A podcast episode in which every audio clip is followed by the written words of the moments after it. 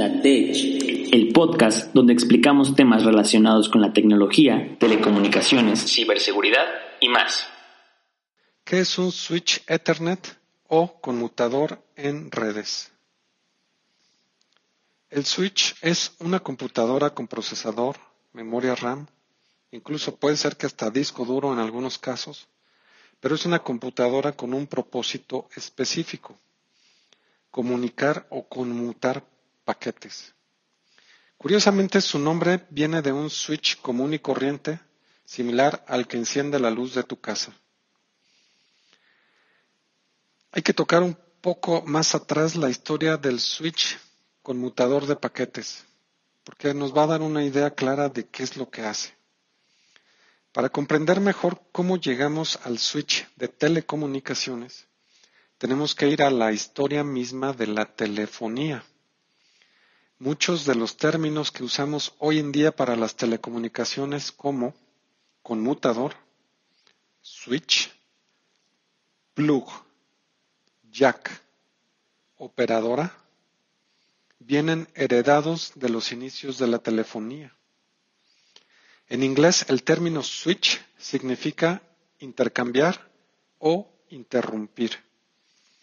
Así que el nombre viene de dos mundos, el eléctrico, donde un switch interrumpe el paso de la corriente eléctrica, y del significado de intercambiar, donde en el mundo de las comunicaciones se intercambian llamadas o, en nuestro caso, información, paquetes de información. En el blog que tiene este mismo nombre, hacemos referencia a una imagen que les recomiendo mucho vayan a ver. Es un tablero de madera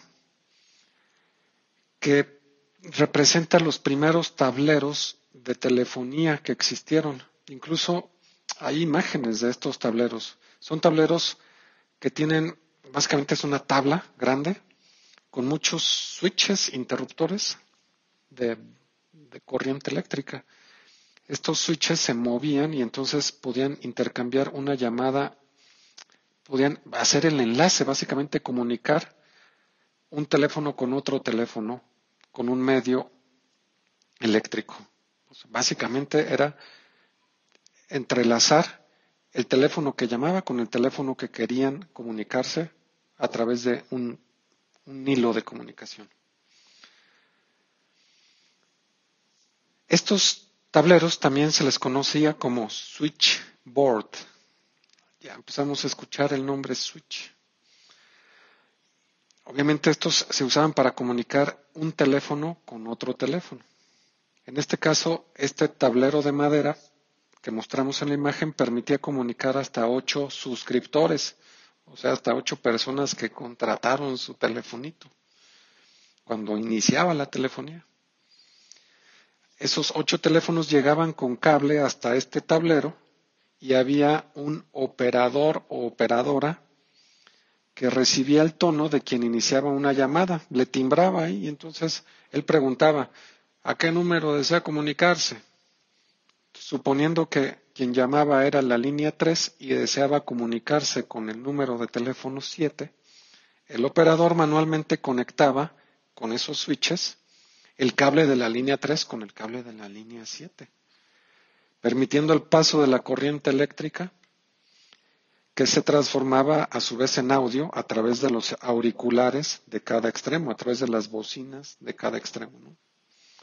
Incluso estamos poniendo ahí en el blog un video de los archivos de ATT, que es una joya porque ahí van a poder ver muy claro cómo era un switchboard y cómo funcionaba esta intercomunicación entre personas.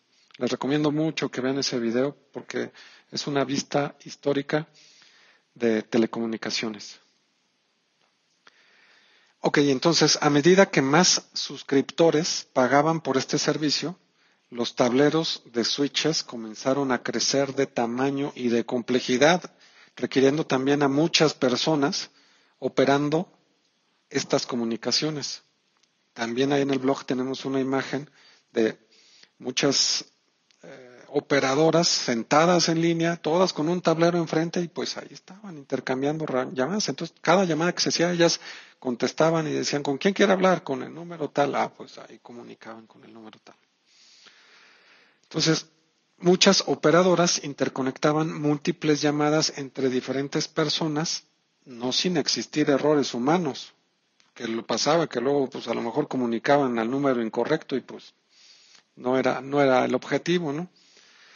Para agilizar el proceso se fueron eliminando los switches o interruptores eléctricos para interconectar con cables a un suscriptor o otro, a un suscriptor con otro, para lo cual se diseñaron los primeros jacks y plugs de uso continuo. Estos plugs, si alguno de ustedes que nos están haciendo el favor de escuchar les gusta la música, van a ver en una imagen que tenemos ahí en el blog que es el plug muy parecido al que se usa, por ejemplo, para conectar una guitarra eléctrica con un amplificador. Es el mismo plug, muy, muy parecido. Entonces, de ahí viene el término plug. Ese era lo que conectaban estas operadoras, estos plugs, en lugar ya de, switches. Por ejemplo, si el suscriptor 34 se quería comunicar con el suscriptor 77, se conectaba un cable en el orificio o jack del puerto 34 con el orificio o jack del puerto 77. A esas puntas del cable se les llamaba plug y eran de metal para hacer contacto eléctrico. Hoy en día son muy similares a, les decía, los usados en micrófonos, en guitarras eléctricas, eh, en todo el mundo de la música. Eventualmente, esto que les estoy contando se volvió insostenible porque pues, más personas querían tener el servicio de telefonía y fue necesario automatizar este proceso a través de electrónica y cómputo, porque básicamente ya había salones enteros con personas haciendo estas intercomunicaciones, haciendo el switcheo entre una y otra llamada. Los orígenes de los switches de telecomunicaciones son entonces parte de esta evolución de intercomunicar personas a pasar ahora a intercomunicar paquetes de información o datos. Volvamos a la pregunta inicial, ¿qué es un switch de redes? O conmutador, también se le conoce así, sobre todo en, España. Así que siguiendo con la explicación histórica, el switch es un conmutador o intercomunicador cambiador de información en la red con orificios, jacks, donde conectamos computadoras a través de cableado de red. Imaginémoslo entonces como que dentro del switch van a estar estas operadoras, estas señoritas recibiendo llamadas, ahí microscópicas, pero en lugar de recibir llamadas y, y ver con quién se quiere comunicar cada uno, y estar cambiando así, ah, este está por aquí, lo conecto en este puerto, este, este viene por acá, lo conecto en este otro. Lo que van a hacer es intercambiar paquetes de información.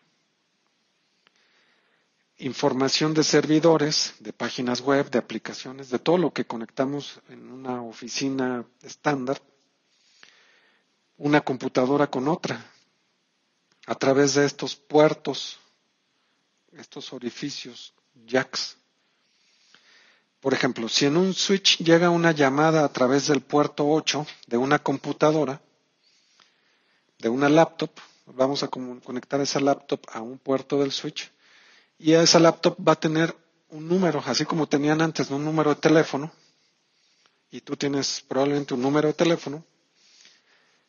Acá también van a tener un número, pero esta va a ser una dirección IP. ¿Qué es un número? Pero con un estándar ahí, un formatito especial, ¿no? Por ejemplo, 192.168.1.24. Vamos a quedarnos con esto último, el 24. Y ese 24 está buscando a la 192.168.1.78. Entonces, quedémonos con que el 24 está buscando al 78. La laptop, que, es, que su número es 24, va a buscar al 78, que probablemente no es otra laptop, probablemente es el access point o la comúnmente llamado la antena Wi-Fi y entonces esa laptop quiere comunicarse a la antena Wi-Fi para a su vez por la antena Wi-Fi salir a Internet. Entonces lo que vamos a hacer en el switch es que a través de sus tablas, el switch va a tener unas tablas, no como las de madera que mencionamos al principio, sino unas tablas como de Excel, una, una tabla que le va a decir dónde está cada uno. Entonces, si la computadora 24 está conectada físicamente en el switch, en el puerto o jack 3, vas a ver que entonces el equipo 78, que decíamos que era el access point Wi-Fi, a lo mejor está conectado en el puerto del switch 20. Eh, y ese switch va a saber, ah, ok, él quiere comunicarse con el 24 quiere comunicarse con el 78, yo ya sé que en mis tablas este corresponde a este puerto y este corresponde al otro, entonces hago ese enlace virtual para que los dos se comuniquen, para que establezcan esa comunicación. Y de eso se trata un switch, nada más que agregamos más complejidad porque entonces agregamos laptops, impresoras, servidores, firewall. El firewall a lo mejor es la salida a Internet. Muchos van a querer buscar siempre a la salida a Internet y el switch va a ser toda esa intercomunicación entre equipos. Todos los equipos de la red los vamos a estar conectando a switches y los switches probablemente ya de ahí se conectan, como les decía, a un firewall que va a tener administrar la salida a Internet o a, por ejemplo, en algunos casos a un router, a un modem de, tu proveedor de Internet. Entonces, en conclusión, pues el switch juega un papel fundamental en las redes para enlazar, conmutar, interconectar un equipo de cómputo con otro y al hoy existir cada vez más pequeñas computadoras que se, que se interconectan como las cámaras IP, los teléfonos IP, antenas Wi-Fi o dispositivos de Internet de las cosas, pues sí, todo eso va a tender a conectarse hacia el switch. Muchas gracias por escucharnos. Espero que este audio haya sido de su interés y haya sido claro, les haya ayudado a comprender este tema. Estamos a sus órdenes para preguntas a través de nuestras redes sociales. Les recomendamos mucho acercarse a nuestro blog donde van a poder ver con mayor contexto todo el material que les mencionaba, incluido el video de ATT, que, insisto, recomiendo, deberían de ver si te interesa este tema de las redes. Muchas gracias. Itatech. Recuerda seguirnos en redes y consultar nuestros blogs, donde podrás mantenerte actualizado.